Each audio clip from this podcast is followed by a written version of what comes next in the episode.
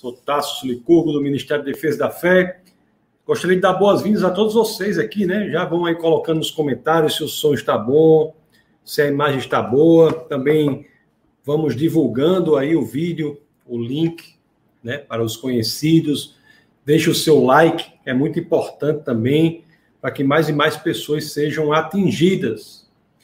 Eu daqui a pouco vou falar de novo, mas eu estava olhando aqui no, no Instagram. Coloque aí, coloque aí se, se o som tá bom, tá tudo bem. Deixa eu pegar aqui meu celular. Peraí, tá aqui. Eu estava olhando, eu tava olhando no Instagram do Defesa da Fé.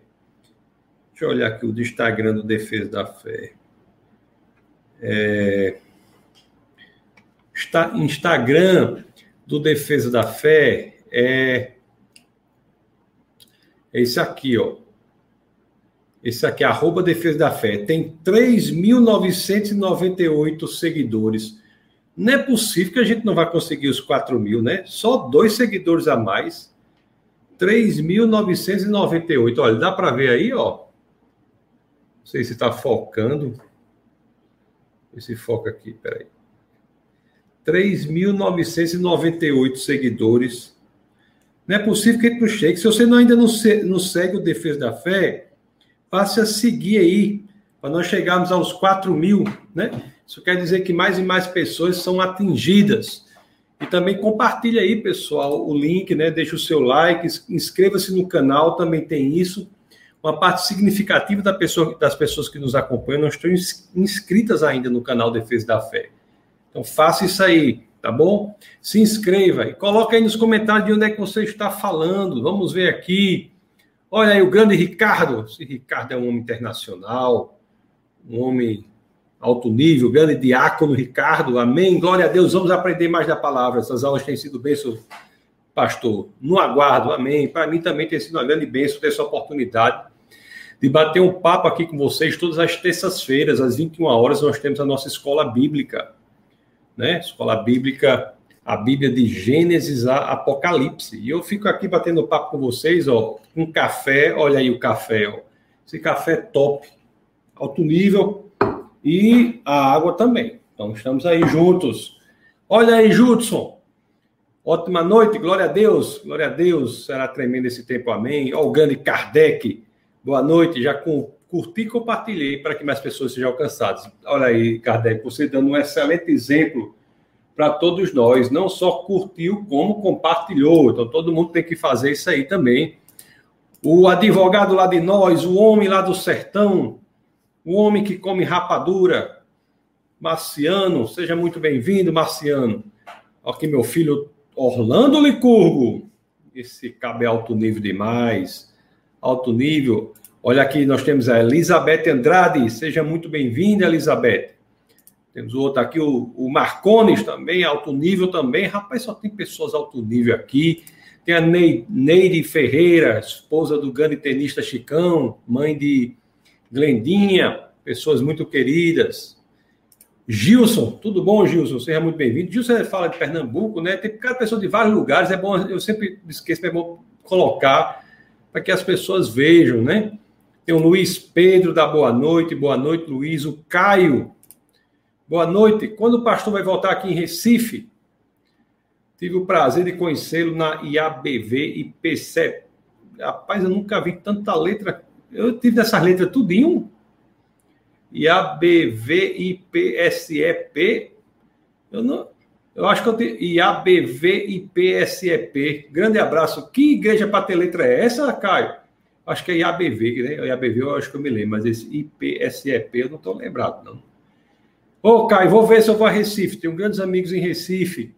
Luiz Pedro disse a família reunida para discutirmos mais sobre a Bíblia. Que coisa boa. Hoje nós entraremos no segundo livro de Reis, viu? Vamos falar mais aí sobre o reino dividido. Falar coisas bem. Hoje é bem legal. Olha aí o Ciro, grande Ciro, o grande mestre Cuca. Está aí, o homem que ficamos de combinar de todas as pessoas de defesa da fé em um só momento chegarem ao restaurante dele lá, ao Dom Burger. Olha o Reginaldo aí, Paz do Senhor, boa noite. Aqui de Ourinhos, ô oh, glória. É isso aí, sejam muito bem-vindos, pessoal. Pessoas aqui, o Ezequias está aqui, também de São Paulo, seja muito bem-vindo. Né? O Kardec diz está tudo bem. Diego Saraiva, o nosso mestre da informática, tudo bem. Inclusive, você coloca aí o seu comentário, já registra a presença, viu? Tem um programazinho aí, e quando você coloca o seu comentário, o programa já registra você na presença. A Vanessa está aqui também, boa noite, seja muito bem-vinda, Vanessa. A professora Jesse.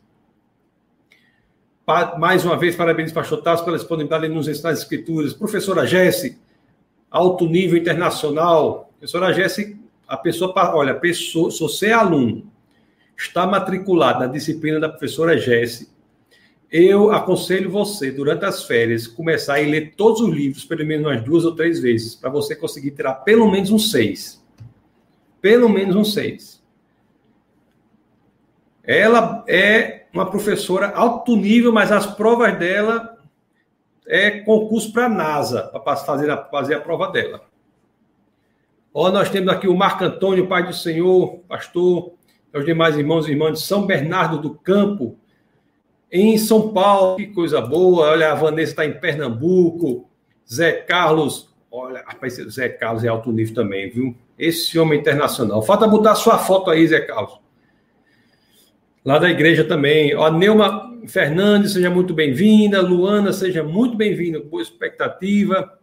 Olha aqui o Bruno, Geopolítica do Estado e a Bíblia, ótimo estudo. Rapaz, Bruno é um homem da geopolítica. Mas hoje vai ser mais sobre o segundo livro de Reis, Bruno ali a história da tentativa do, do rei Josias, nós vamos ver isso aí. Olha aí, João Maria, grande João, como é que tá, João? Acaba bom esse João, viu? De Barros, Luiz, tá, rapaz, agora tem 4 mil no Insta, eita, deixa eu ver. Chegamos aos 4 mil, mas vocês são alto nível mesmo, deixa eu ver aqui. 4001, muito bem, pessoal, maravilha, viu? Pois siga aí o Instagram, tinha 3.998, nós temos 4.001 seguidores no Defesa da Fé, no Instagram Defesa da Fé. E, outro, e nós estamos também querendo atingir 7 mil no YouTube até o final do ano. Parece que o YouTube parece que tem. Eu nem me lembro, vocês conseguem ver aí, né? Tem 6 mil, acho que faltam uns 30 por aí. Vamos aí, pessoal, vamos divulgar para dar certo. A Neuma de Fortaleza, Ana Paula. Olha, Bruno também disse que atingiu 4.001, que maravilha. A Simone, boa noite, Simone. Ah, IPCP em Recife. Ah, ah, Caio, você realmente estava me confundindo, porque eu nunca vi uma igreja com tanta letra. É, essa, essa sigla aí seria um, um, um capítulo de um livro, é o, é o bairro. Ah, tô lembrado. Muito bom, muito bom. Diz que a internet está travando, não sei se é a minha ou aí, Deus está no controle. Mas não sei se a minha internet está ruim, viu? Qualquer coisa vocês falam aí. Tem aqui de Fortaleza, Ceará, Ana Paula, bem-vinda. Simone de Contagem, Minas Gerais. Lá no, no YouTube, ó, Luiz Pedro, 6.960. Vamos atingir os 7 mil até o final do ano. Estamos aí nisso aí. Vou, então, pronto, pessoal, sejam muito bem-vindos. Carlos Serrano está aqui também. A paz do Senhor, meus queridos irmãos. Boa noite. Boa noite, Serrano. Meus queridos, a nossa escola bíblica hoje, como vocês sabem, né, nós somos o Ministério é, cristão, nós acreditamos nas escrituras, nós somos formados sobre esses dois pilares, o crescimento no conhecimento da palavra de Deus, o crescimento em intimidade com o Espírito de Deus. Nós somos um ministério é, pentecostal. Acreditamos no, na intimidade, é, no crescimento em intimidade com o Espírito de Deus. Mas toda terça-feira nós temos aqui o nosso nossa escola bíblica. Quarta-feira amanhã é o culto do Espírito e quinta-feira, pessoal, é, isso, é, é, é o dia da é o último encontro do Café Consciência deste ano, viu? Não deixe de anotar na sua agenda aí, eu vou falar ao final também, mas você já está sabendo. Quinta-feira agora nós vamos ter o Café com Ciência. Pessoal, Hoje as coisas estão bem animadas aqui, porque meu cachorro está latindo aqui na porta. Não sei se vocês ouviram latido, o cachorro chamado Caputino.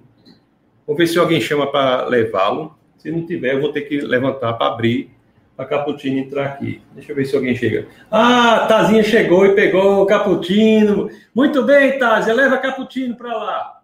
Ela chegou e levou Caputino. Ah, vamos ter, vamos ter um pouco de paz, então. Ele não vai ficar latindo o tempo todo. Se eu tivesse deixado ele entrar, ele ficava tranquilo. Nós vamos entrar hoje no segundo livro de Reis. No segundo livro de Reis.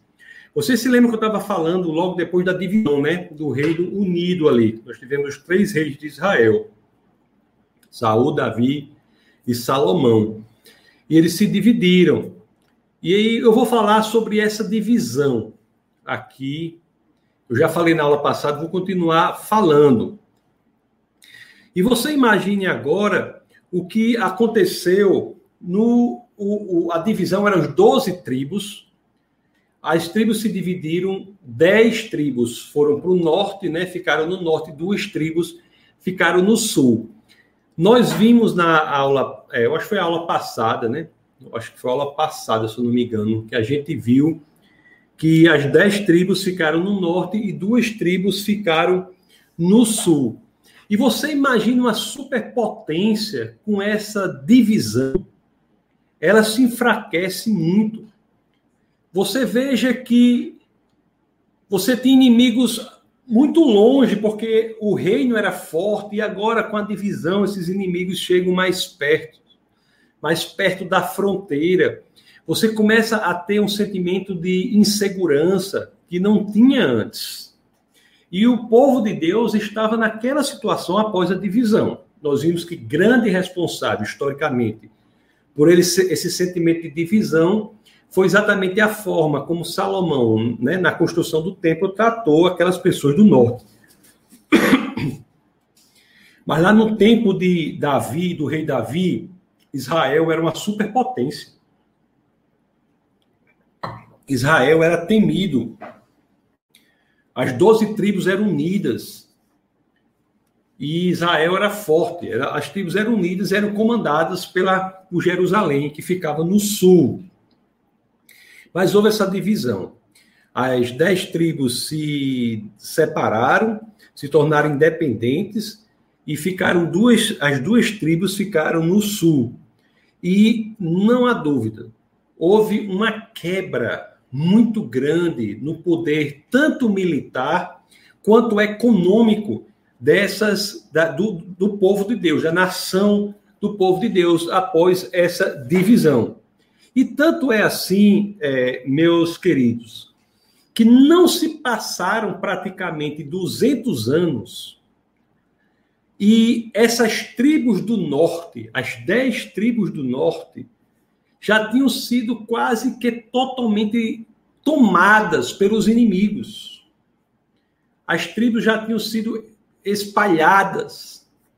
Os inimigos haviam conquistado a terra do norte conquistado a terra do norte.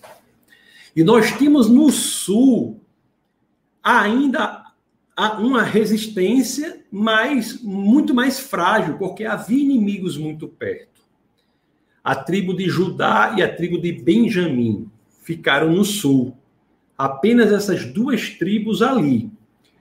O interessante do ponto de vista teológico, meus queridos, é que a promessa de Deus era de abençoar todos os povos do mundo por meio da descendência de Abraão.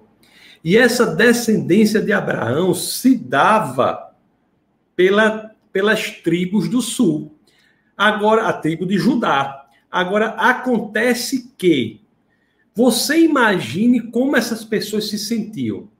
Como é que, por meio da gente, iremos abençoar todas as nações do mundo e elas se sentindo um reino tão esfacelado, tão frágil, comparado com o que era antes, principalmente na época do reinado de Davi? Como é que eles se sentiam assim? Não é? Como é que eles achavam? Como é que essa promessa pode ser efetivamente cumprida? Como é que pode ser efetivamente cumprida? E nós vemos que essa promessa foi, foi cumprida. E nós vamos, ente vamos entender esse processo aqui na aula de hoje, do cumprimento dessa promessa de abençoar todas as nações do mundo por meio da descendência de Abraão, mesmo quando existe essa divisão das tribos, e embora as dez tribos do norte, o reino do norte, esteja já 200 anos depois da divisão esfacelado, as tribos do sul, as duas tribos do sul, Judá e Benjamim, não são fortes, porque perderam muito do seu poder, tanto econômico quanto militar. E, e é isso que o livro tratam disso. Eles tratam disso. A grande diferença do norte é que o sul teve reis infinitamente melhores do que os reis que assumiram no norte. Totalmente dif diferente do que assumiram no norte. Se você for ler o primeiro e o segundo livro de reis, você vai identificar que todos os 19 reis do reino do norte, a Bíblia diz assim, eles fizeram o que era bom aos olhos de Deus. Todos os para a vida deles. Mas no sul nós tínhamos reis bons. Ah, tinha um. O, o, abra aí no segundo livro de Reis. Hoje nós vamos focar mais no segundo livro de Reis. Se você abrir no segundo livro de Reis, no capítulo 15, no capítulo 15, vamos abrir no, abrir no verso 3 segundo livro de Reis, no capítulo 15, no verso 3. Olha, você veja que quando se refere aos reis é, do Reino do Sul, nós temos uma postura diferente, porque os reis do Reino do Norte, a Bíblia sempre dizia, dos 19 reis do Reino do Norte, a Bíblia diz, não fizeram o que era certo, não fizeram o que era bom aos olhos de Deus. Ou, ou diz assim, eles fizeram o que era mal aos olhos do Senhor. Mas na, no Reino do Sul, nós temos uma postura diferente. Por exemplo, no segundo livro de Reis, capítulo 15, no verso 3, as escrituras dizem assim, ó, deixa eu compartilhar com vocês aqui. No verso 3 diz assim, ó, fala de um rei do sul. Ele fez o que o Senhor aprova, tal como seu pai Amazias. Então você vê aqui que o reino do sul é diferente, né? Do reino do norte. Teve reis é, diferentes. Agora, isso até um determinado momento que nós tivemos um rei no sul que não era um rei muito bom, um rei muito bom. Deixa eu ver se está aqui no verso 20, no capítulo 21, no verso 1 do segundo livro de Reis. Capítulo 21, no verso 1, as escrituras dizem assim, ó, falando do reinado de Manassés. Ó, vamos ver se o verso 1 já diz. Diz que ele assume aqui, ó. Diz assim, ó, Manassés tinha 12 anos de idade quando começou a reinar e reinou 55 anos em Jerusalém. Não é? Aí o verso 2, não é o primeiro não, eu estava confundindo. O verso, o verso primeiro fala de Manassés, né? Ao verso subsequente diz o que eu queria. Ele fez o que o Senhor reprova, imitando as práticas detestáveis das nações que o Senhor havia expulsado de diante dos israelitas. Então nós tivemos aqui um rei no sul que fez o que o Senhor reprova, que foi Manassés. Ele fez o que o Senhor reprova. No capítulo 21, no verso 9, vamos ver o que as escrituras dizem. Diz assim, ó. Manassés os desviou ao ponto de fazerem pior do que as nações que o Senhor havia destruído diante dos israelitas. Então você veja que o reinado de Manassés não foi um, um reinado muito bom, para não dizer que foi um reinado ruim, não é? Um reinado ruim. E aí, quando sai da proteção do Senhor, os inimigos começam a. O, povo de Deus, fora da proteção de Deus, fica vulnerável às ações dos inimigos. E os inimigos começaram a invadir, né? começaram a forçar ali o reino do sul. E Manassés, ele fez coisas terríveis realmente. Ele chegou ao ponto de promover certos rituais que, da perspectiva do povo de Deus, eram rituais muito graves. Se você pegar o segundo livro de Reis, no capítulo 21, no verso 6, olhe só o que ele fez. Chegou a queimar o próprio filho em sacrifício, praticou feitiçaria e adivinhação e recorreu a médiuns e a quem consultava os espíritos. Fez o que o Senhor reprova, provocando a ira. Então, isso tudo era contra a lei do, do povo de Deus, né? E nós tínhamos ali um rei do reino do sul fazendo tudo isso, o que o que desaprovava, o, o que o Senhor desaprovava que ele fizesse dessa forma. O que acontece é que chega um determinado momento que nós temos o fim do reinado de, de, de Manassés e nós vamos ter um outro, um outro rei, é Amon. Amon, ele é o rei depois de Manassés, mas o reinado de Amon não dura muito tempo, né? Ele é, inclusive, ele é assassinado e o filho dele, o filho dele chamado Josias, assume o trono. O que eu quero que vocês entendam aqui é o seguinte: Manassés é um péssimo rei do reinado do sul, né, das tribos que é formado pelas tribos de Judá e Benjamim, que era o povo de Deus. E esse péssimo reinado dele, inclusive fazendo festivais a, a Molor, que, do qual vem até o nome Moleque, né? Não chama uma pessoa de Moleque. Moleque é muito um nome cuja, cuja origem é muito grave. Então, Manassés, ele tem um reinado muito ruim, o povo de Deus, ele reina durante muito tempo, né? Nós vimos aqui quase mais de meio século. E o povo fica absolutamente fora dos princípios de Deus. Manassés é, morre, tem, vem Amon, que é o filho dele. Amon passa dois anos, morre e assume uma criança com o nome Josias. Ele assume o trono do Reino do Sul com apenas oito anos de idade. E Josias é diferente do seu avô. É um excelente rei. Então, no capítulo 22 do segundo livro de Reis, no verso 2, no capítulo 22, deixa eu abrir aqui, segundo livro de Reis. No segundo. Deixa eu só. deixa eu abrir aqui. No segundo livro de Reis, no capítulo 22, no verso 2, as escrituras dizem assim, ó, falando de Josias, certo? Então, eu vou ler o 1 para você ver, para você entender. Ah, você entender de qualquer maneira, né? Porque eu já disse que era Josias, mas eu vou ler um para você ler o nome de Josias aí. Josias tinha oito anos de idade quando começou a reinar e reinou 31 anos em Jerusalém. Jerusalém é que ficava no sul, né? O, a capital de Judá, do Reino do Sul, era Jerusalém. A capital do Reino do Norte era Samaria. O Reino do Norte chamava Israel, a capital era Samaria, de onde veio os samarit... ficam conhecidos os samaritanos, que eram inimigos do povo de Deus, né? que, que é dos, dos reinos do sul. E o reino do sul é Judá e a capital é Jerusalém. Então, Josias tinha oito anos de idade quando começou a reinar e reinou 31 anos em Jerusalém. O nome de sua mãe era Gedida, filha de Adaías. Ela era de Boscate. Aí, o verso 2 é o que eu quero que vocês vejam aqui como é legal. Ó. Ele é neto de Manassés, mas você veja que a postura dele aqui é totalmente diferente. Olha o que ele diz aqui, ó. Ele fez o que o Senhor aprova e andou nos caminhos de Davi, seu predecessor, sem desviar-se nem para a direita nem para a esquerda.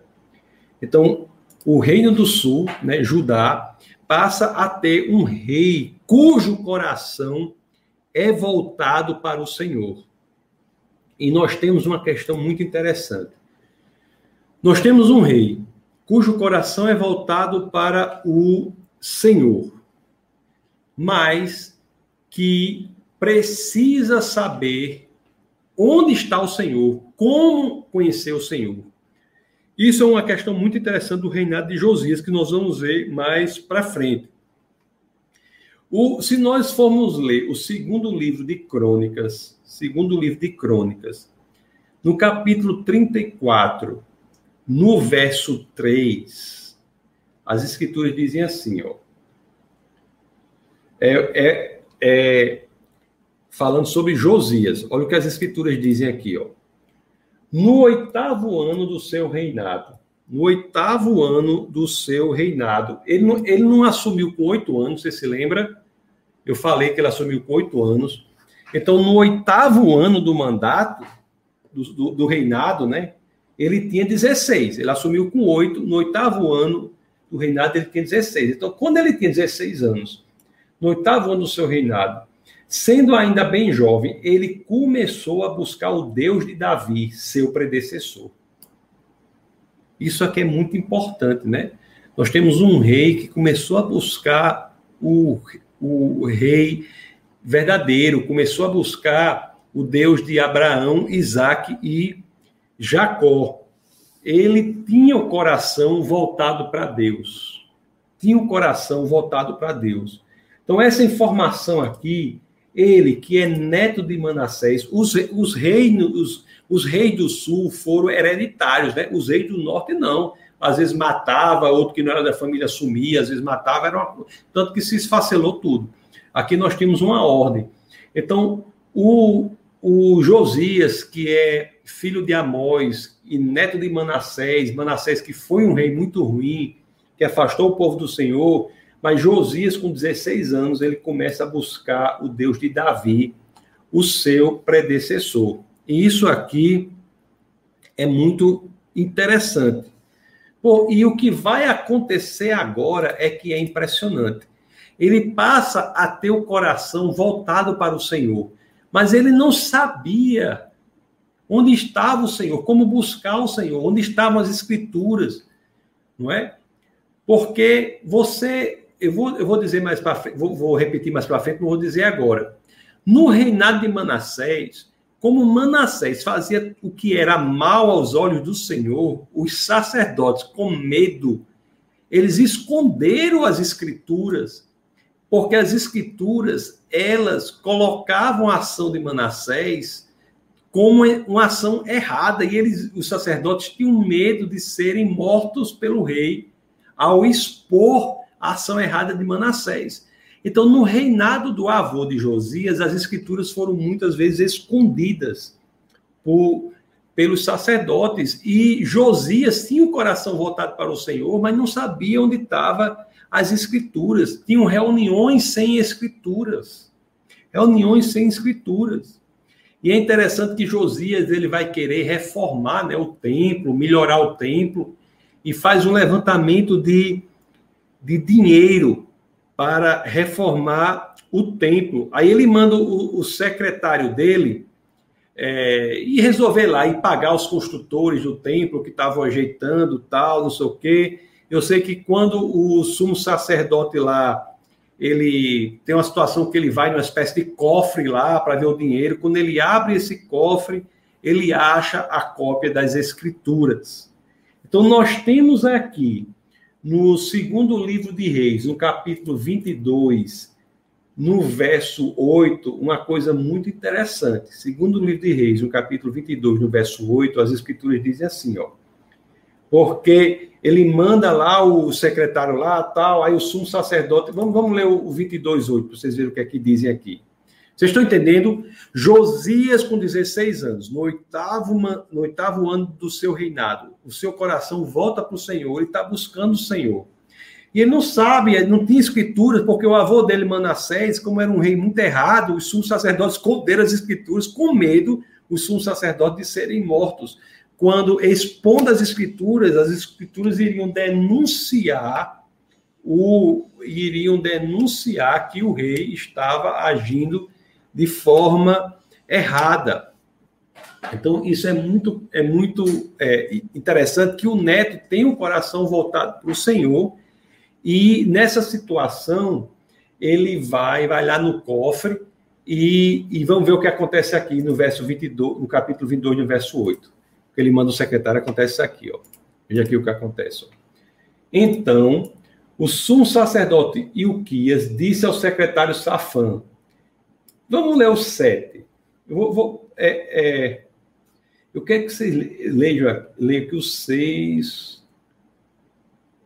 Não, vamos ler o 8. Pronto, o 8 mesmo. Porque vê o que acontece. Ó. Ele manda lá, os caras encontram, as pessoas lá encontram as escrituras. Aí diz assim, ó.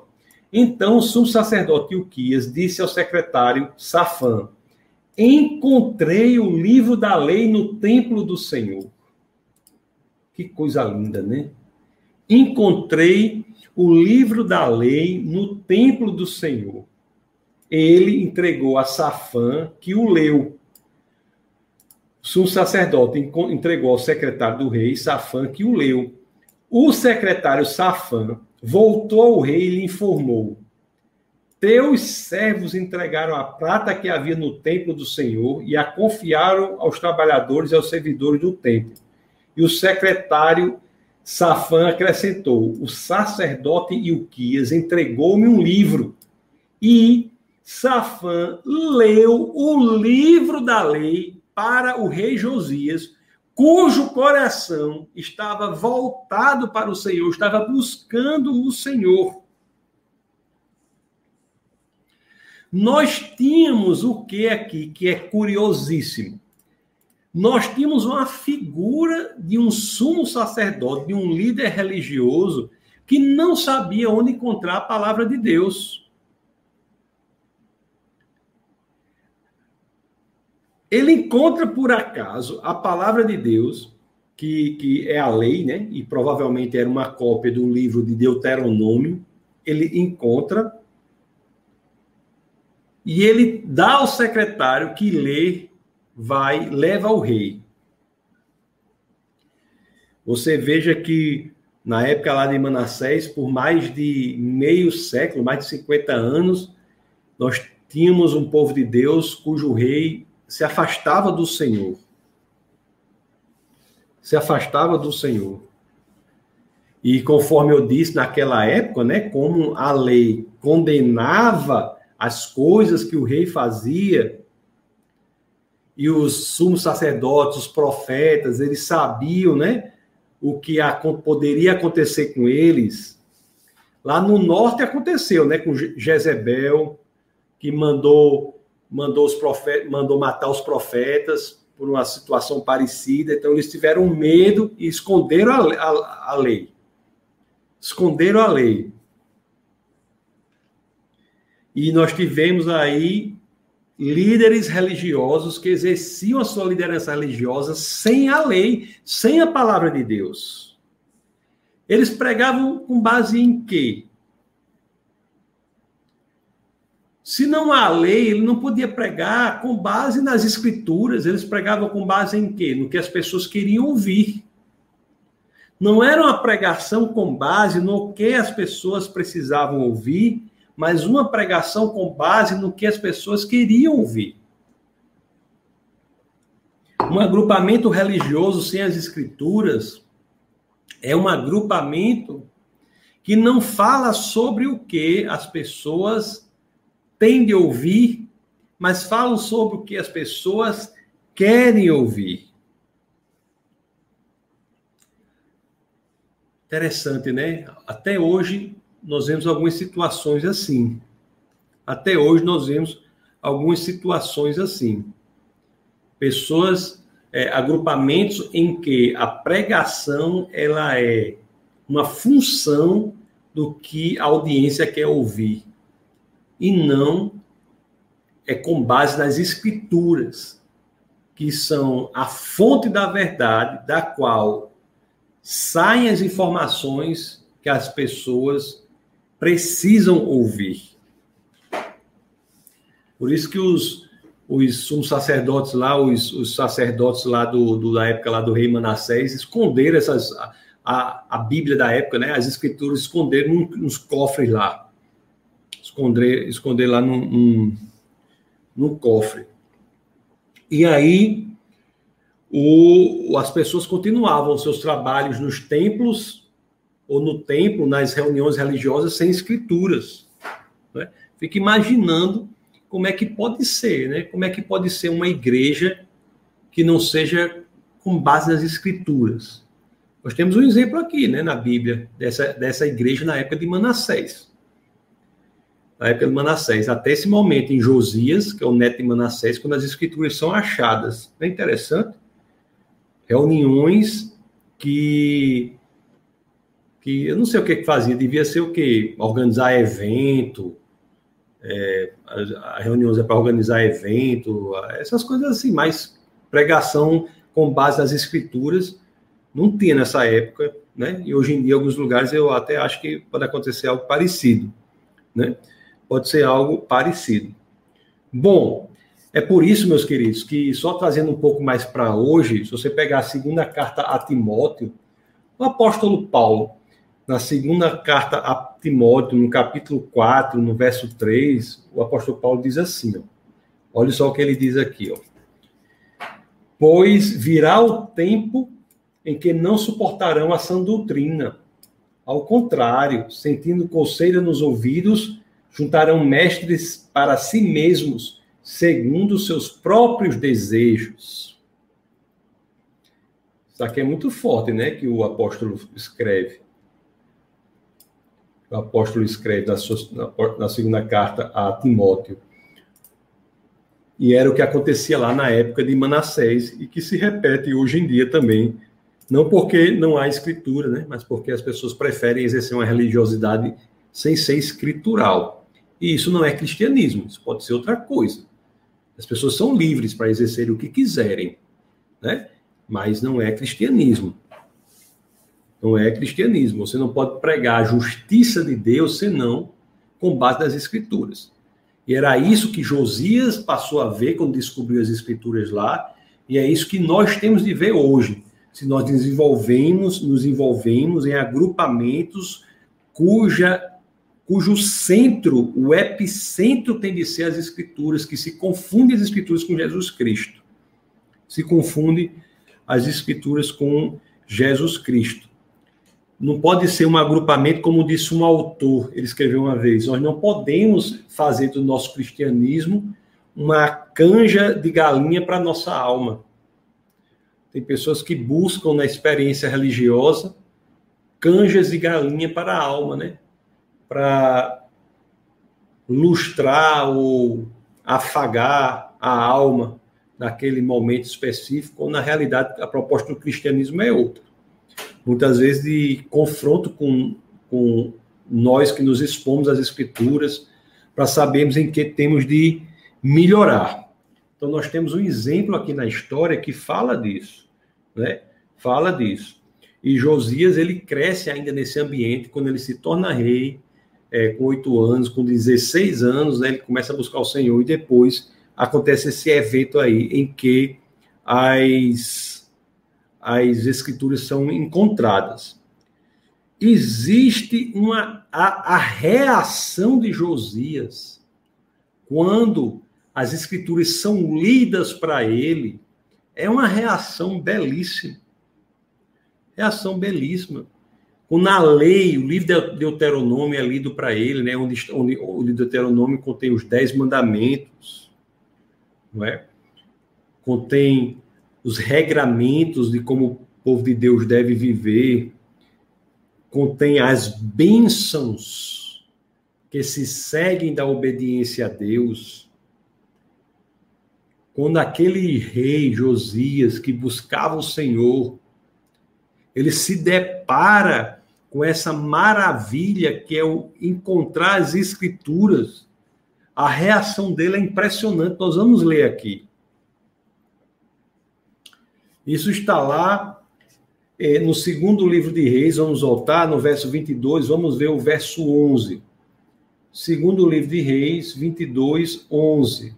Olha o que diz as escrituras assim, ó. O que foi que o rei Josias disse? Assim que ouviu a palavra de Deus. O que é que nós, que temos o coração voltado para Deus, dizemos quando devemos sentir, dizer viver quando encontramos as escrituras. Isso fala muito, sabe o quê? Às vezes para a gente, né? Que nós temos aqui a Bíblia em nossa mão, né? E será que nós temos essa relação com as escrituras que efetivamente deveríamos ter? Será que nós entendemos o quão valio, valiosas são as escrituras para nós cristãos? Será que entendemos isso? Então, olha aqui no segundo livro de Reis, capítulo 22, verso 11, o que é que acontece. Olha que incrível aqui. Diz assim, ó. Assim que o rei ouviu as palavras do livro da lei, rasgou suas vestes. Rasgou suas vestes.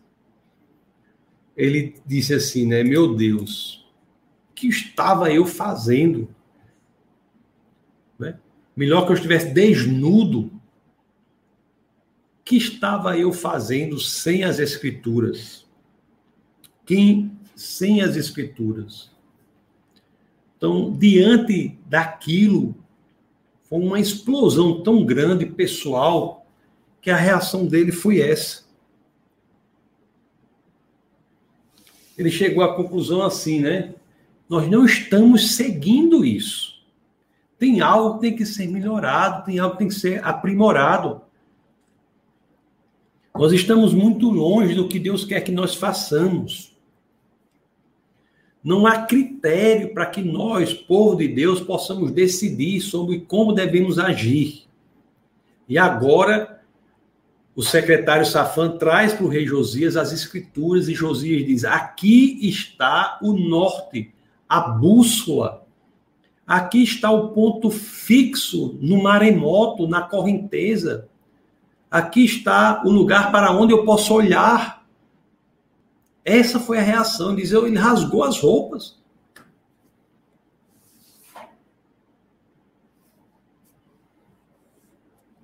Na época de Manassés, o avô de Josias, havia um consenso que era permitido colocar o filho na, no fogo, como Manassés fez, entre a comunidade.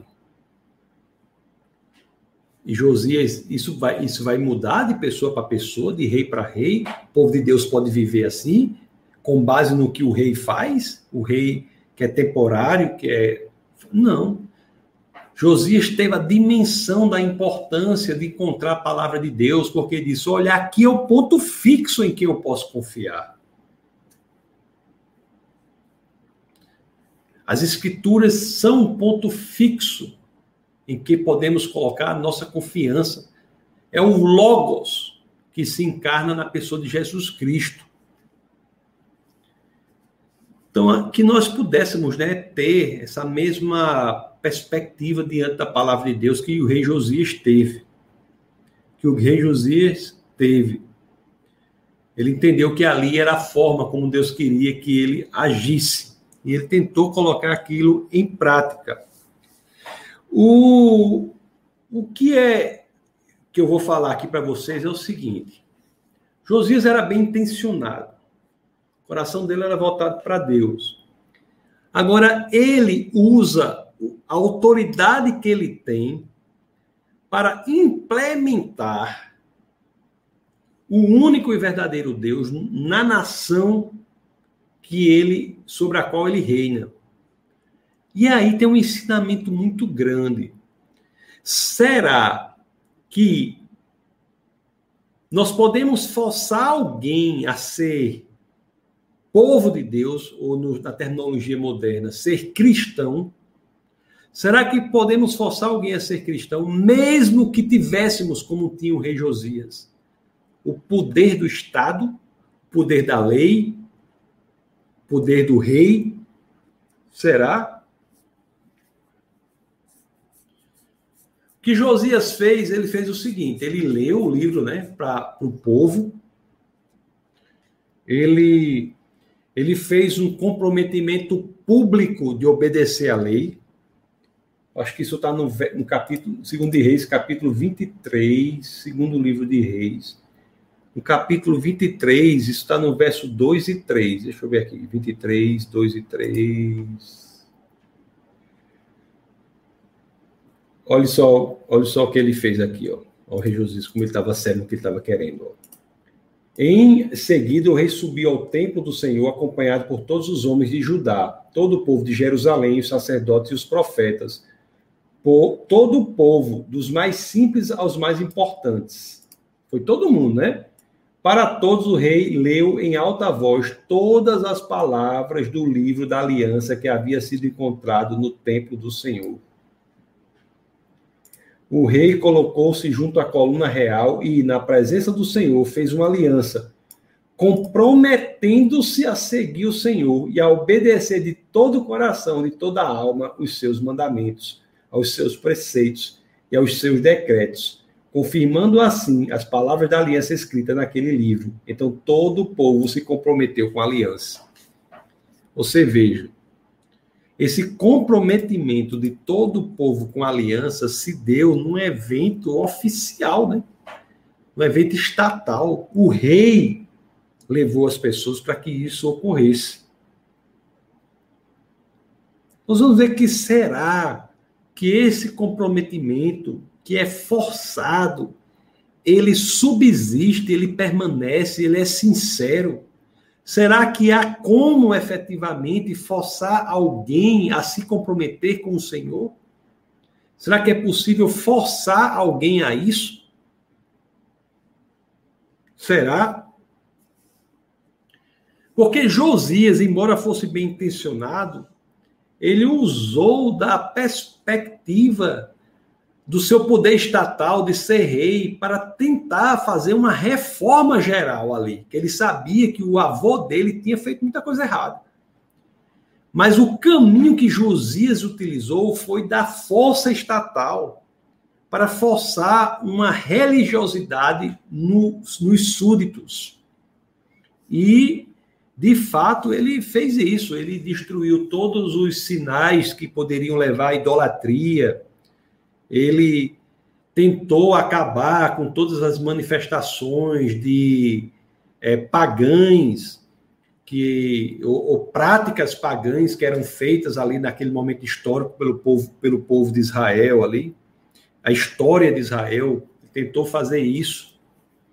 Ele eu falo Israel mas estou falando aqui do reino do sul né de Judá capital Jerusalém.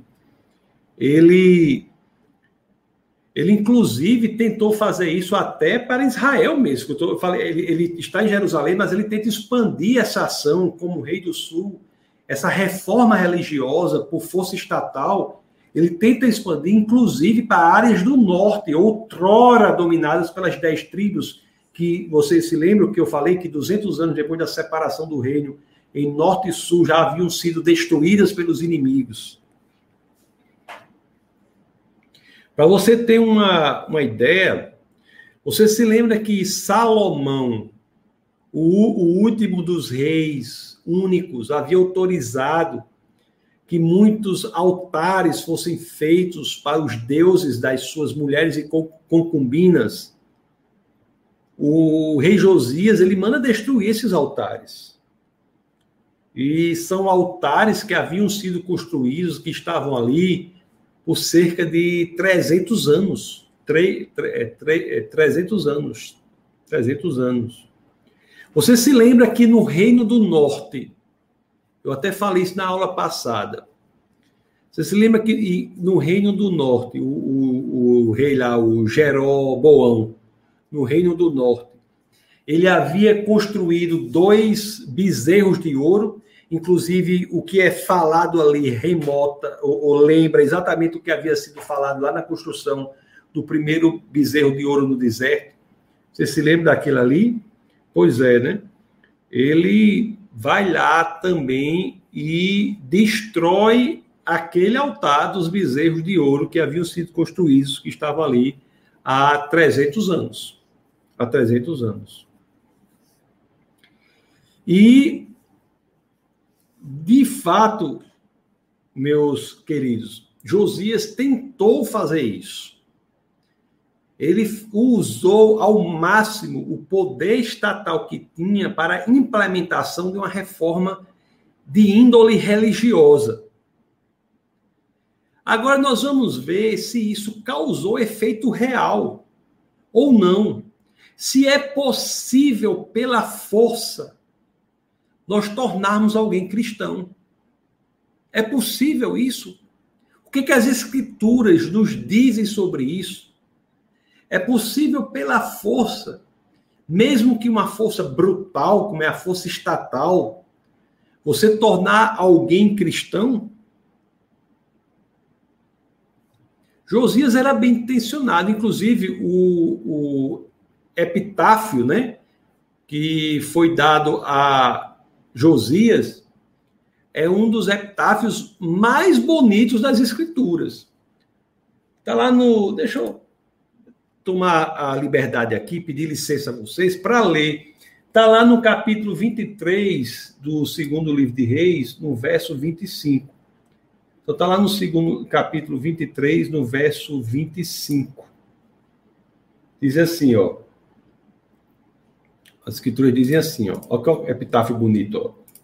Nem antes nem depois de Josias houve um rei como ele, que se voltasse para o Senhor de todo o coração, de toda a alma e de todas as suas forças, de acordo com toda a lei de Moisés.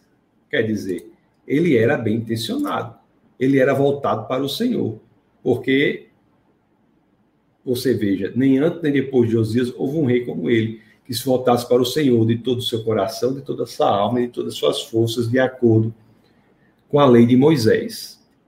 Agora, o que eu faço a pergunta é exatamente essa pergunta que nós temos que, que responder. Temos que responder. Será que isso gerou efeitos reais de mudança, de conversão das pessoas? Será que isso mudou o coração das pessoas? Ah, o segundo livro de Crônicas, no capítulo 7, Queria que vocês abrissem aí.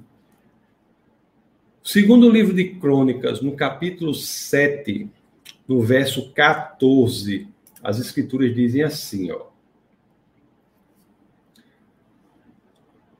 Olha o que o Senhor diz. Se o meu povo, que se chama pelo meu nome, se humilhar e orar, buscar a minha face e se afastar dos seus maus caminhos, dos céus o ouvirei perdoarei o seu pecado e curarei a sua terra.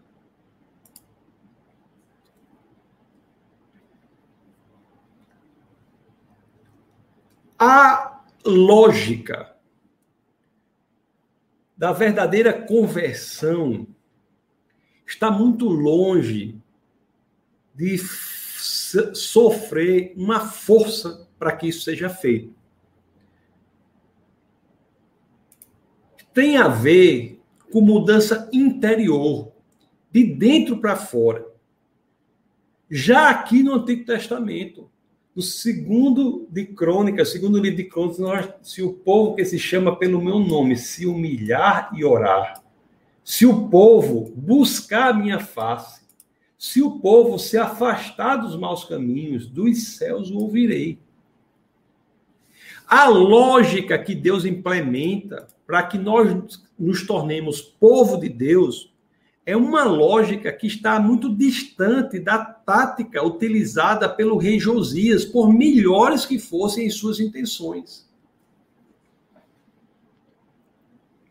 As mudanças exteriores decorrentes da força impositiva do Estado atuando pela disposição do rei Josias, quando muito mudavam a exterioridade do comportamento. Mas o que Deus apresenta como método eficaz é o quebrantamento interior, a conversão interior, a mudança de dentro para fora.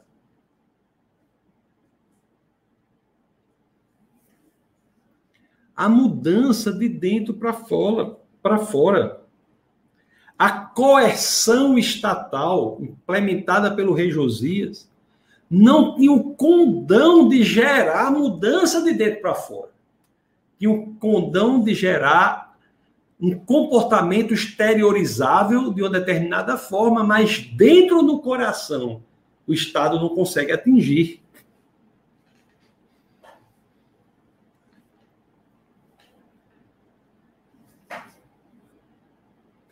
Assim, tanto, meus queridos, que o fato histórico que é registrado pelas Escrituras é que assim que o rei Josias morre, todo aquele esforço dele de mudança do povo parece não surtir mais nenhum efeito quando a coerção estatal se esvai, o rei morreu, as pessoas se tornaram verdadeiramente com a face voltada para o Senhor? Não. Quando a força se esvai, aquelas pessoas passam a praticar as mesmas práticas que faziam o povo antes do reinado do rei Josias. O livro do profeta Jeremias, que é o profeta chorão, é um livro que trata disso. Que trata do que a reforma de Josias não conseguiu fazer, das limitações da reforma religiosa estatal, que são limitações tão grotescas do ponto de vista do cristianismo que não há efetivamente reforma. Porque a proposta do cristianismo é totalmente diferente de uma ação estatal que force uma mudança.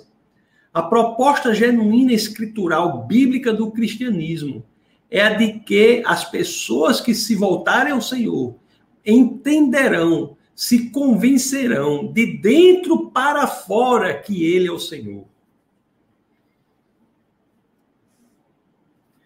O livro de Jeremias, Jeremias praticamente ele, la... lamenta, né? Tem lamentações escritas por Jeremias também. Mas o livro de Jeremias, no capítulo 3, No verso 10,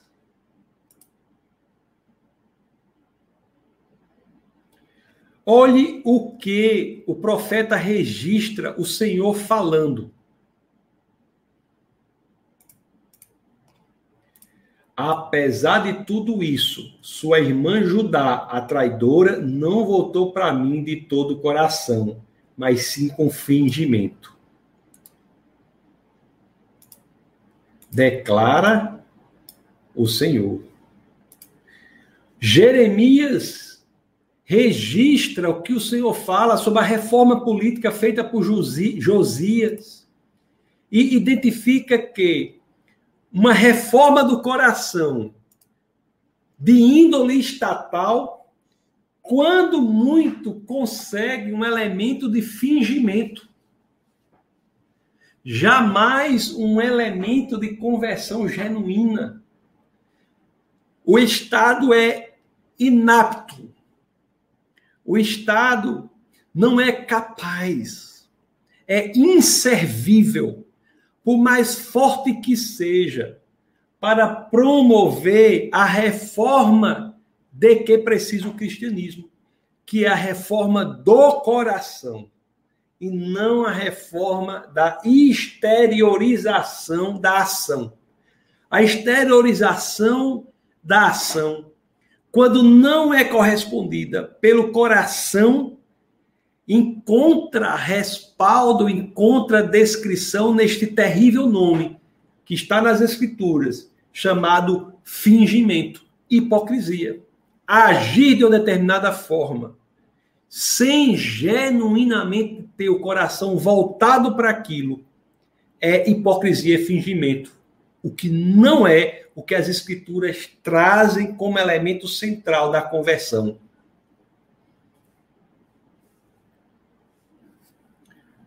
Eu eu eu não sei se vocês estão entendendo a beleza e profundidade disso a beleza e profundidade disso. Para que haja a verdadeira conversão, o caminho é totalmente diverso da força estatal que foi imprimida, foi utilizada pelo rei Josias. Esse caminho descrito em todas as escrituras se você quiser se manter no livro de Jeremias, que foi o que eu li por último, nós encontramos no verso 31, no, no, no capítulo 31, no verso 33. Capítulo 31, no verso 33. O que é que o Senhor vai promover? para que seja possível a conversão. É algo totalmente diferente do que, do que Josias fez. Olha o que as escrituras dizem assim, ó. Esta é a aliança que farei com a comunidade de Israel depois daqueles dias, declara o Senhor. Vamos ver qual é a aliança? Porei a minha lei no íntimo deles e a escreverei nos seus corações. Serei o Deus deles e eles serão meu povo. Meus queridos, Não há Estado, por mais poderoso que seja, por mais totalitário que seja, por mais economicamente e militarmente poderoso que você possa imaginar, que consiga escrever uma lei no seu coração. Não há. Não há um Estado que consiga escrever uma lei no seu coração. Isto está fora da proposta do rei Josias. O Estado pode mudar as leis de um país. É verdade mas não pode mudar as leis que estão impregnadas em seu coração. E ele não tem acesso a isso. Não é esse o caminho. Não há cristianismo que seja forçado. As pessoas podem até agir como se estivessem se convertendo, mas a longo prazo aquilo será exposto como fingimento ou hipocrisia. Assim como tem nas igrejas hoje, meus queridos. O fato de você estar numa igreja se comportando como alguém que vai à igreja não faz de você um cristão. Como já dizia Chesterton. Assim como o fato de você estar numa garagem não faz de você um carro. O que faz de você um cristão não é o fato de você ir todo domingo à igreja, não é o fato de você dar a paz do Senhor para todo mundo, é o fato de você se vestir assim o assado. Não é isso que faz você de cristão. O que faz você do cristão é a genuína conversão do coração. Você entregar sua vida ao Senhor. Você decidir que o seu coração será entregue a Ele. É um ato volitivo, um ato de vontade.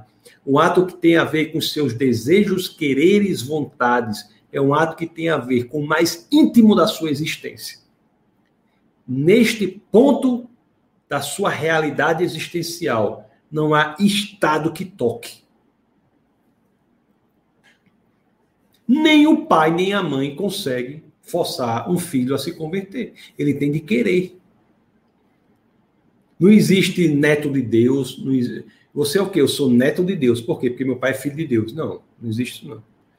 Eu sou o quê? Sou bisneto de Deus. Por que não? Porque papai não, não existe. Não que existe é todos que querem, assim querem, têm o direito de se tornarem filhos de Deus.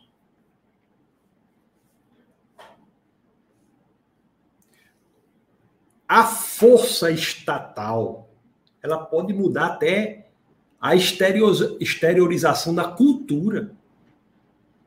Mas a exteriorização da cultura não pode gerar a conversão. É inservível.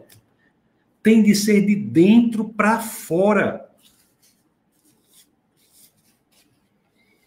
Pois é. Depois que o rei Josias morreu, coitado, tudo voltou ao normal. Normal que era antes, né? Tudo voltou a como era antes. O às vezes, as pessoas tomam o cristianismo e levam o cristianismo com base em uma questão totalmente errada. O cristianismo não tem, cristianismo bíblico, cristianismo genuíno, cristianismo com base nas escrituras.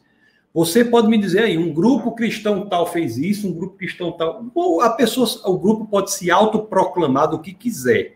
O que vai dizer que algo é cristão ou não é se você encontrar respaldo naquela ação nas escrituras. Não é autoproclamação. É se há base escritural para aquela ação.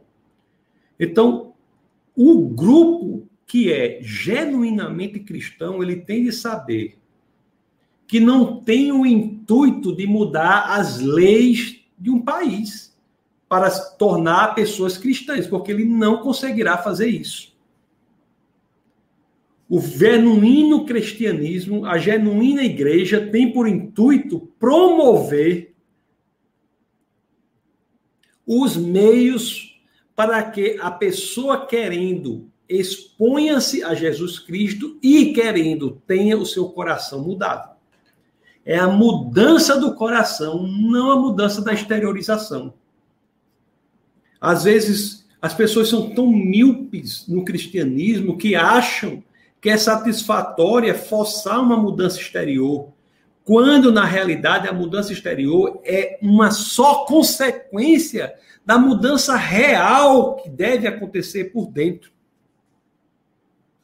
A grande questão da igreja, como já disse um autor interessante, a grande questão da igreja não é como podemos mudar as leis do país, mas é como pode ser mudadas as leis do coração. Como Deus vai atingir o coração das pessoas que assim desejam. Interessante que o tudo que Josias fez, né? Josias, repito, foi um rei muito bom, mas ele não teve esse entendimento. É interessante que o Josias ele até conseguiu colocar o livro que foi encontrado, que foi o livro de Deuteronômio, como uma lei estatal. O Estado pode fazer isso, o rei pode fazer isso.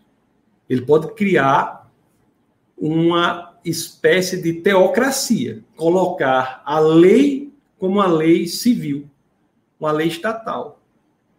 Mas ele não consegue fazer o que o cristianismo quer. Isso não é cristianismo. Isso é outra coisa. O cristianismo nunca quis isso. O cristianismo bíblico genuíno. O que o cristianismo bíblico genuíno quer é ter a possibilidade desta lei ser impregnada no coração.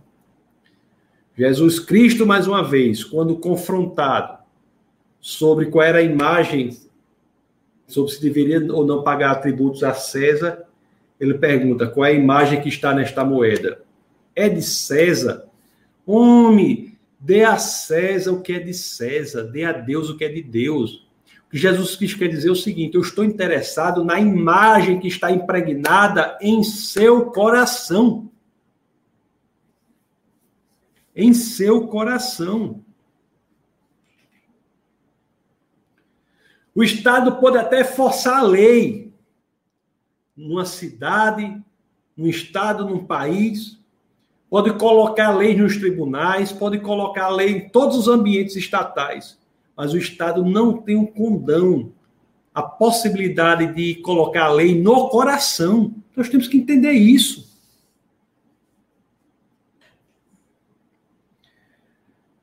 Só Deus pode criar essa viabilidade só Deus é capaz de possibilitar isso para as pessoas que assim querem. Só Deus. E o rei Josias nasce, né? Neto de Manassés, que foi um mau rei, um rei, um rei ruim. Rei Josias nasce, um rei bom, conforme eu disse. Com oito anos assume o trono, com 16 volta o coração para o Senhor faz o que faz, né? não consegue mudar a realidade, não consegue fazer o que o cristianismo genuíno tem de fazer, que é mudar, viabilizar a mudança do coração. Mas é interessante que 600 anos depois do rei Josias, outro rei nasce. E esse outro rei é da linhagem que passa por Josias. Esse outro rei. 600 anos depois. Ele nasce na linhagem que passa por Josias. E ele um de, nasce, né? Quando adulto, num determinado momento, ele vai para um cômodo lá e diz uma, um, um grupo de pessoas, ele fala uma coisa muito interessante. Vamos abrir no livro, no Evangelho de São Lucas, no capítulo 22, no verso 20. Vamos ver o que esse outro rei diz.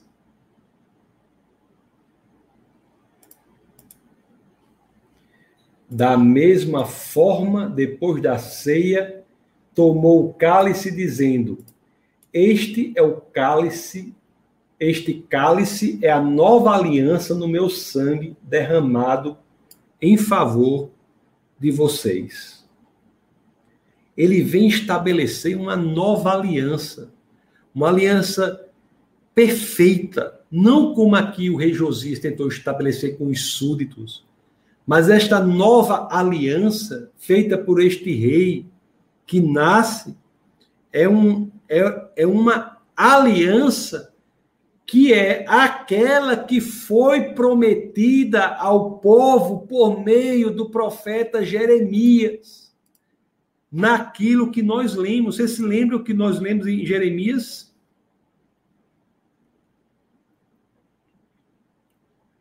Se lembra que nós lemos em Jeremias? Em Jeremias 31, 33. Jeremias 31, 33, as escrituras diz, a gente já leu isso, vou ler de novo com vocês. Esta é a aliança que farei com a comunidade de Israel depois daqueles dias, declara o Senhor. Porei a minha lei no íntimo deles e a escreverei nos seus corações. Serei o Deus dele, deles e eles serão meu povo essa promessa feita por meio do profeta Jeremias, que é uma promessa que está em outros lugares das Escrituras. A famosa passagem em Ezequiel 36, né? 36, 26 e 27, de colocar um coração de carne no lugar do coração de pedra. Essa aliança que falou Jeremias é a mesma aliança, ou é esta a aliança que nós temos aqui no livro, no Evangelho de Lucas, no capítulo 22, verso 20. Da mesma forma, depois da ceia, tomou o cálice, dizendo: Este cálice é a nova aliança no meu sangue derramado em favor de vocês aquela aliança que lemos lá em Jeremias.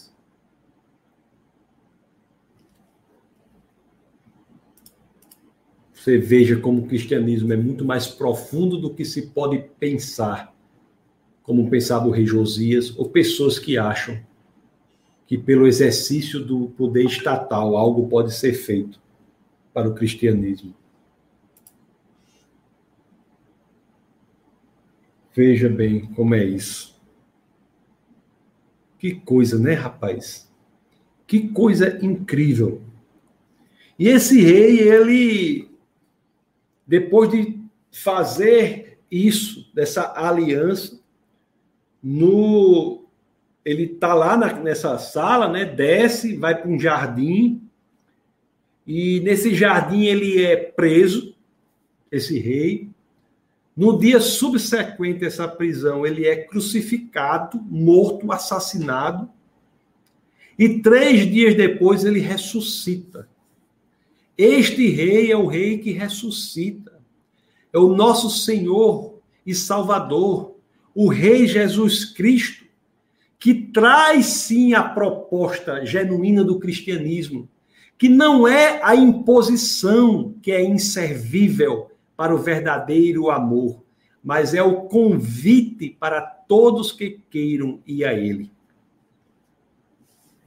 O convite que não diz respeito à exterioridade do comportamento quando ele é feito.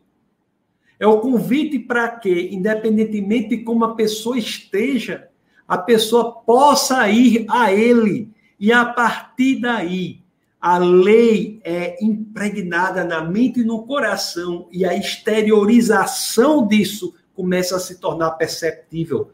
Mas não é nunca pela força externa, é pela força de dentro para fora. O genuíno cristianismo não pode ser centripetal, tem que ser centrífugo. A mudança é centrífuga, é de dentro para fora.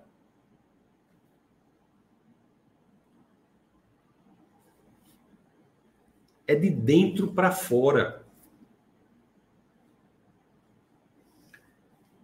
Você veja que coisa incrível, né? Que coisa impressionante. É por isso que todas as escrituras, meus queridos, e aqui eu tenho três minutos para. Em todas as escrituras, nós temos essa lógica e as pessoas às vezes não entendem. As pessoas não entendem.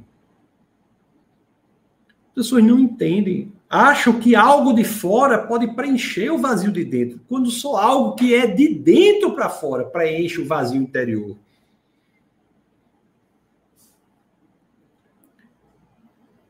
Engraçado que os que buscam a exteriorização como critério, em, ao, em pouco tempo depararão com a situação de frustração, de vacuidade interior, vazio interior. Quando investigam-se a si próprio, encontram um vácuo dentro de si mesmos. Porque nada de fora pode mudar o que está dentro. O que muda o que está dentro, de acordo com o cristianismo, é a entrega genuína e voluntária do coração a Jesus Cristo.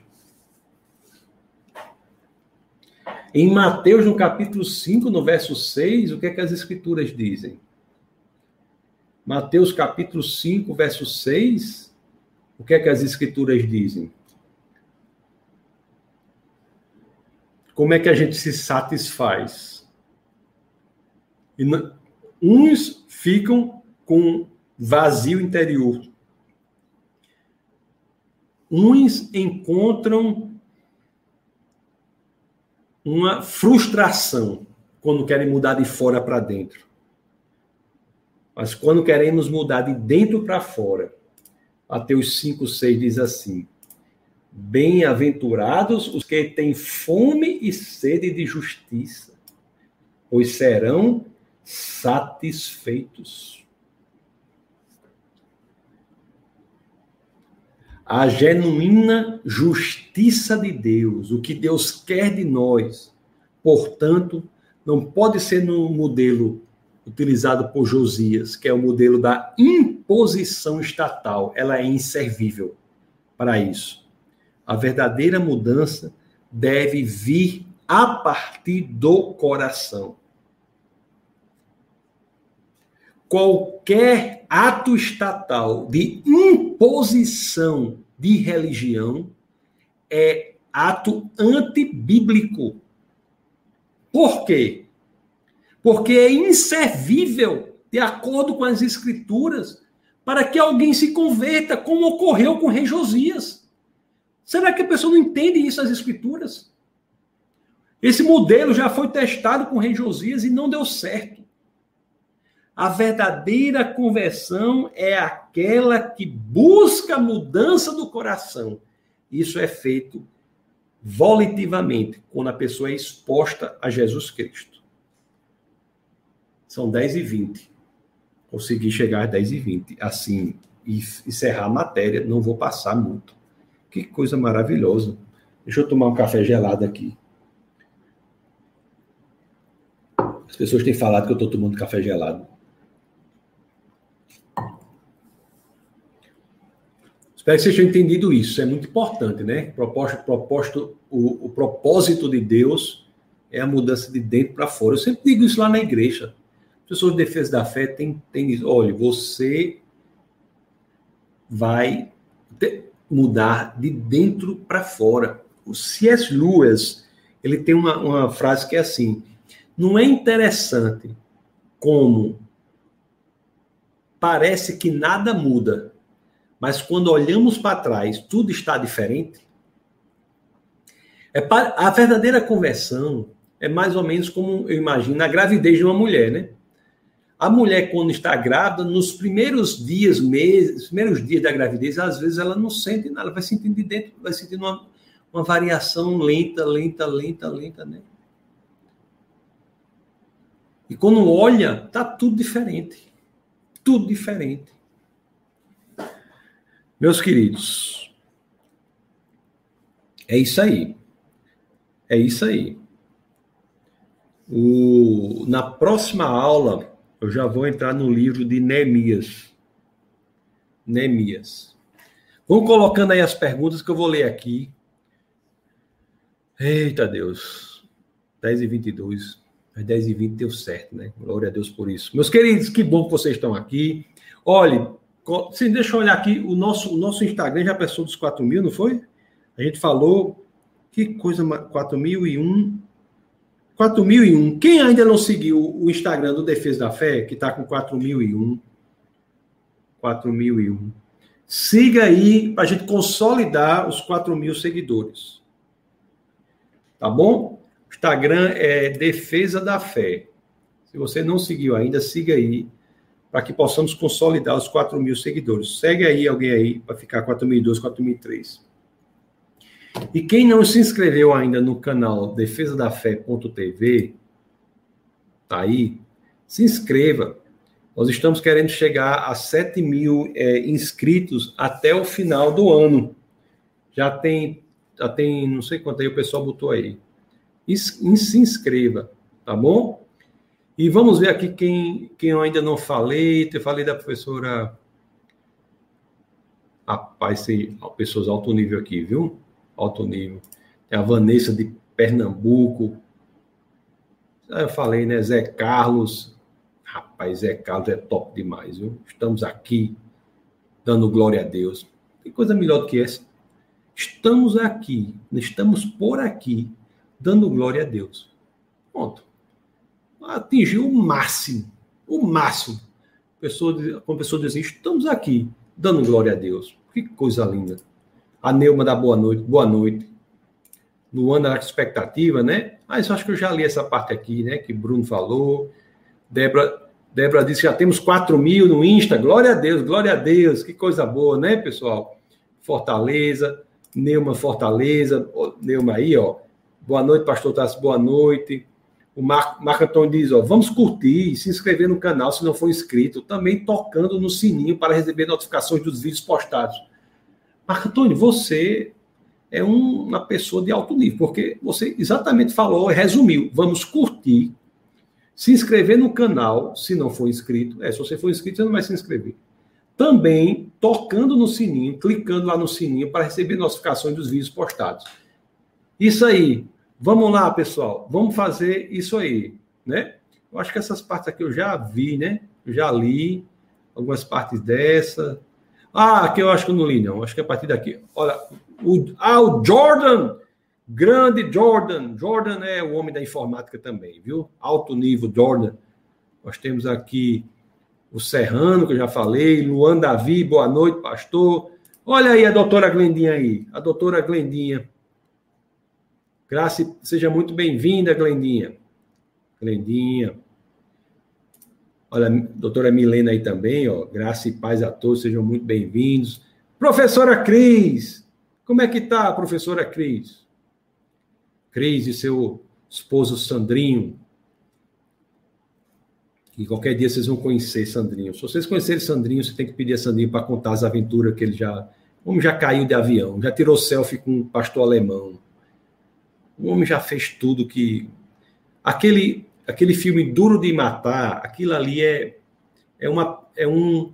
É como se fosse assim, Teletubbies perto do que ele já passou. Duro de Matar para ele não é como. É um negócio que não vale nada. Pelo que ele já passou.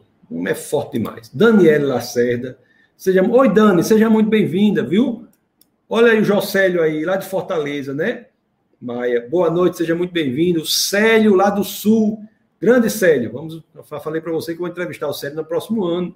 O Célio, eu acho que é do Rio Grande do Sul, se eu não me lembro, é Santa Catarina, é lá do Sul ele. Seja muito bem-vindo, viu, Célio? Antônio Carlos está aqui. Muito boa noite. Olha aí. Marco Antônio, essa escola bíblica é uma bênção. Ainda bem, Marco Antônio, que você está gostando, amigo. Gilson, podemos concluir que as cruzadas são também exemplo de forçar um grupo a ser cristão? Pois é, né? As cruzadas não conseguem. O, o, o, que, o que eu quero dizer é o seguinte: escrituralmente, biblicamente, pela força, você não converte. As cruzadas não convertem ninguém. Você cria, muitas vezes, um cristianismo nominal, superficial, de fingimento. Cristianismo exterior, quando as escrituras dizem que a verdadeira conversão é de dentro para fora. De dentro para fora, Gilson, não é? Aí o Kardec fala assim: imagine em Roma aceitar o senhorio de Jesus e impor naquela época aquele evangelho. Hoje o cristianismo não seria o que é. Cristianismo, eles, a, o momento em que o cristianismo mais se expandiu foi, foi nos momentos de maior perseguição, né? Não é? Não, quando Constantino ele traz o cristianismo para o Estado, nós tivemos vários problemas. Vários problemas. Não há imposição que gere conversão genuína. É, o uso da força faz lembrar da Santa Inquisição. Judas fala, amém. Cristo fala, aleluia. Deus não concede o livre-arbítrio, céu e inferno. Então, como impor o cristianismo? Não há como impor o cristianismo. Não há como impor, exatamente. Nós temos o livre-arbítrio, né, Gilson? O livre-arbítrio para. Tem uma pessoa que diz assim: como é? A pessoa diz assim: eu não quero passar a eternidade ao lado de Deus. Aí como é que Deus vai forçar? Aí, aí a pessoa diz: como é que Deus vai forçar uma pessoa a passar a eternidade ao seu lado se a pessoa não quer? A pessoa é livre para decidir da forma que entender. E todas as formas têm de ser respeitadas. Agora, o que muita gente não entende é assim: o que a gente acha que tolerância é você achar que tudo é verdadeiro. Não. Isso é falta de lógica. Tolerância é você entender que as pessoas são livres e têm o igual direito de expressarem a sua opinião. Mas duas coisas inconciliáveis não podem ser ambas verdadeiras. Por exemplo, a Bíblia diz que Jesus morreu. O Corão diz que Jesus não morreu. Um dos dois está certo. Os dois não podem estar certos. É um fato histórico descrito pela, pela Bíblia de uma forma e o, e o fato histórico descrito pela, pelo, pelo livro sagrado islâmico de outra forma. Isso quer dizer que a pessoa não tem o direito de expressar a opinião de uma forma ou de outra? Não. Todos têm o direito de expressar suas opiniões. Agora, para saber qual é a, isso, agora se eu disser que os dois são ambos verdadeiros, aí é uma falta de lógica. A não ser, ah, eu estava até conversando com o Orlando, é, me lembrei. A não ser que esse Jesus seja o Jesus de Schrödinger, como o gato de Schrödinger, que está vivo e morto ao mesmo tempo, que não pode, né? É um absurdo. Jesus não pode estar tá vivo e morto como o gato de Schrödinger, só se for o Jesus de Schrödinger, para o Corão e a Bíblia seriam ambas verdadeiras. Ou uma é verdadeira e a outra não é. Quem vai dizer? As evidências. É que os historiadores dizem? Quais são as evidências que nós temos? Agora, se a pessoa, a pessoa tem o direito de expressar e de defender qual, quaisquer das opiniões. É claro, dentro da legalidade, dentro do respeito. Não, claro. Isso não torna ninguém melhor do que ninguém. Mas nós, nós não podemos achar que tolerância é achar que tudo é verdadeiro. Se você achar que tudo é verdadeiro, meu querido, isso é um problema seríssimo de lógica. Seríssimo. Seríssimo de lógica. Tolerância é entender que todos têm o direito de expressarem a sua opinião, as suas crenças, a sua maneira de ver o mundo, a sua cosmovisão. Todos são livres e têm o igual direito de expressarem a sua opinião. E no caso do cristianismo, mais ainda, a visão de mundo mais tolerante que existe é o cristianismo. Porque eu acabei de ensinar vocês aqui que não há, do ponto de vista do cristianismo, a possibilidade bíblica de forçar alguém a ser cristão. Dagmar diz assim: Escolhemos, escolhermos Deus como Pai para ser amado, respeitado e adorado é o pleno exercício do livre-arbítrio. Amém, Dagmar. Gilson, glória a Deus, glória a Deus. Luiz Pedro, tem como explicar sobre o almoço dia 25? Queria saber mais sobre a localização. Luiz Pedro, mande um WhatsApp para o Ministério, amigo. Manda um WhatsApp para o Ministério. Está aqui o WhatsApp. Manda um WhatsApp para o Ministério, tá bom? Você está em Natal? Você, esse almoço vai ser aqui perto de Natal, tá bom? Aí você manda um WhatsApp para o Ministério, a gente vai, a gente e, e a equipe vai lhe dizer bem direitinho, tá bom, meu querido? A mudança é atemporal. Nossa mudança de coração é no, é no tempo, né? Nós não somos atemporais. Boa noite, pastor. É Sandrinho. É Sandrinho, mas Sandrinho, você está comentando no nome Cristiano e Lins, Sandrinho. Sandrinho, pense no cabo alto nível aí, é o Sandrinho. Cassênia, olha aí, professora Cassênia nos acompanhando. Como estamos? Família abençoada aí, viu, da professora Cassênia. Seja muito bem-vinda, viu, Cassênia? Seja muito e muito bem-vinda, tá bom? Pessoal, deixa eu ver aqui mais. Deixa eu ver mais quem está aqui. Espera aí. Olha o Franklin. Rapaz, Franklin é top demais. Carol tá aqui também, meu amigo. Aula top das galáxias. Carol. Rose. Pai, Carol.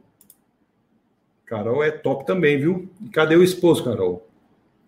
Bota ele para comentar, bota ele para publicar aí. Vamos pedir. É, Carol é. Carol, né? Carol, é, que Semana passada foi o casamento de Carol com Tiago. Eu imagino que seja Carol você, Carol, quando estou vendo sua foto aqui. Mas se foi você casou com Tiago, vamos pedir para numa dessas lives, Tiago, colocar os votos dele aqui para todos lermos, tá bem? Os votos que eles fez para você no casamento, tá bom?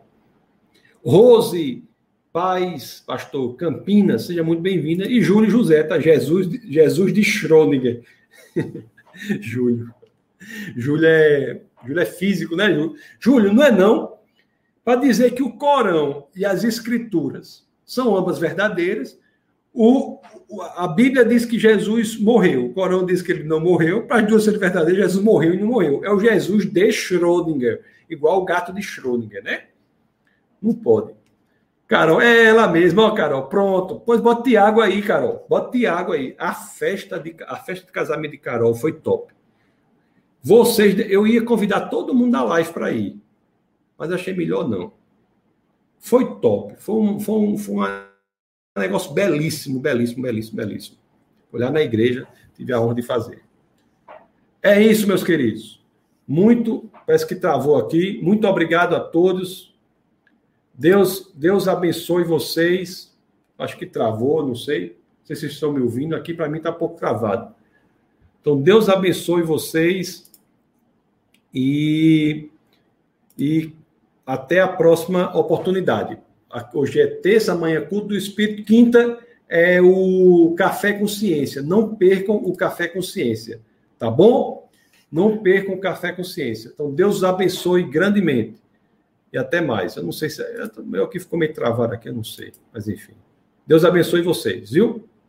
Deixa eu encerrar aqui, peraí. Deixa eu ver se volta aqui, peraí. Ver se eu volto aqui. Botei isso aqui. Acho que, acho que travou alguma coisa. Então é isso aí. Deus abençoe vocês, viu? Até mais. Tchau.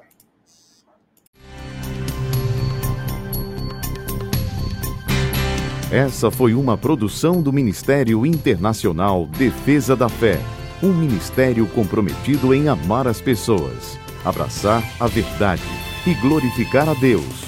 Para saber mais sobre o que fazemos, acesse defesadafé.org.